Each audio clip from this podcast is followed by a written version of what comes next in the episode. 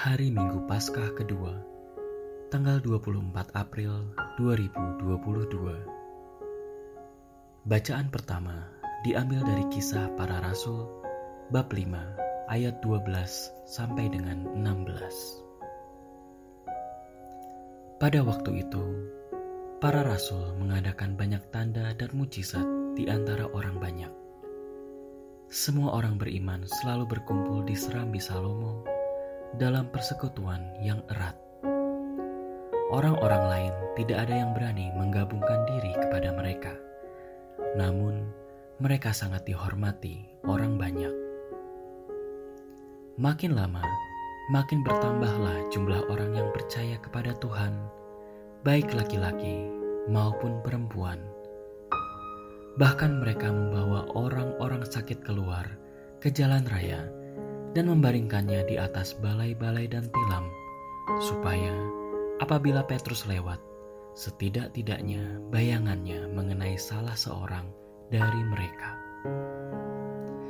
Juga banyak orang dari kota-kota di sekitar Yerusalem datang berduyun-duyun.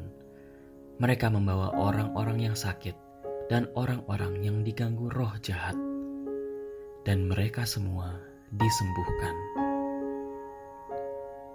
Demikianlah sabda Tuhan.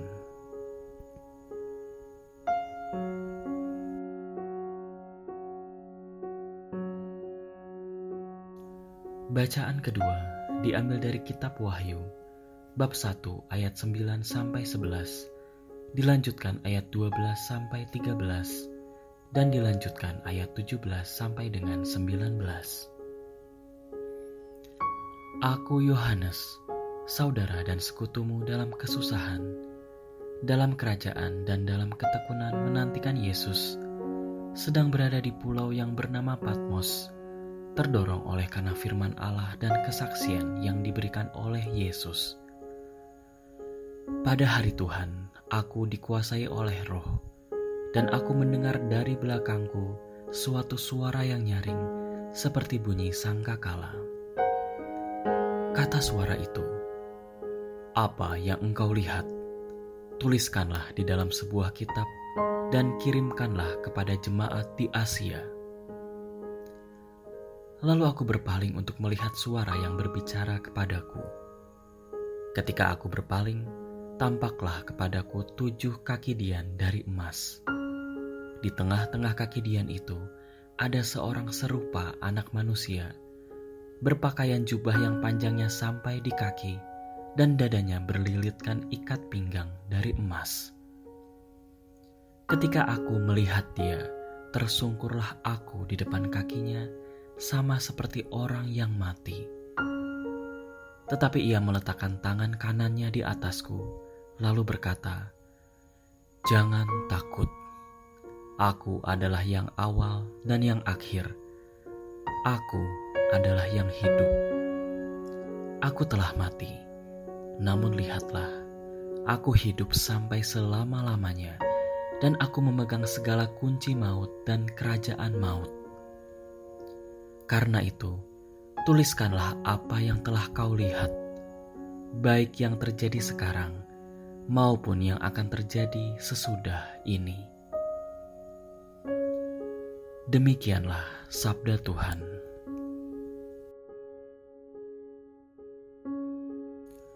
Bacaan Injil diambil dari Injil Yohanes bab 20 ayat 19 sampai dengan 31. Setelah Yesus wafat di salib, pada malam pertama sesudah hari Sabat, berkumpullah murid-murid Yesus di suatu tempat dengan pintu-pintu yang terkunci karena mereka takut kepada orang-orang Yahudi. Pada waktu itu, datanglah Yesus, berdiri di tengah-tengah mereka dan berkata, "Damai sejahtera bagi kamu." Sesudah berkata demikian, Yesus menunjukkan tangan dan lambungnya kepada mereka. Murid-murid itu bersuka cita karena mereka melihat Tuhan. Maka kata Yesus sekali lagi, "Damai sejahtera bagi kamu." Sama seperti Bapa mengutus aku, Demikian juga sekarang aku mengutus kamu. Dan sesudah berkata demikian, Yesus mengembusi mereka dan berkata, Terimalah roh kudus. Jikalau kamu mengampuni dosa orang, dosanya diampuni. Dan jikalau kamu menyatakan dosa orang tetap ada, dosanya tetap ada. Pada waktu Yesus datang itu, Thomas, seorang dari kedua belas murid yang disebut Didimus, tidak ada bersama-sama mereka.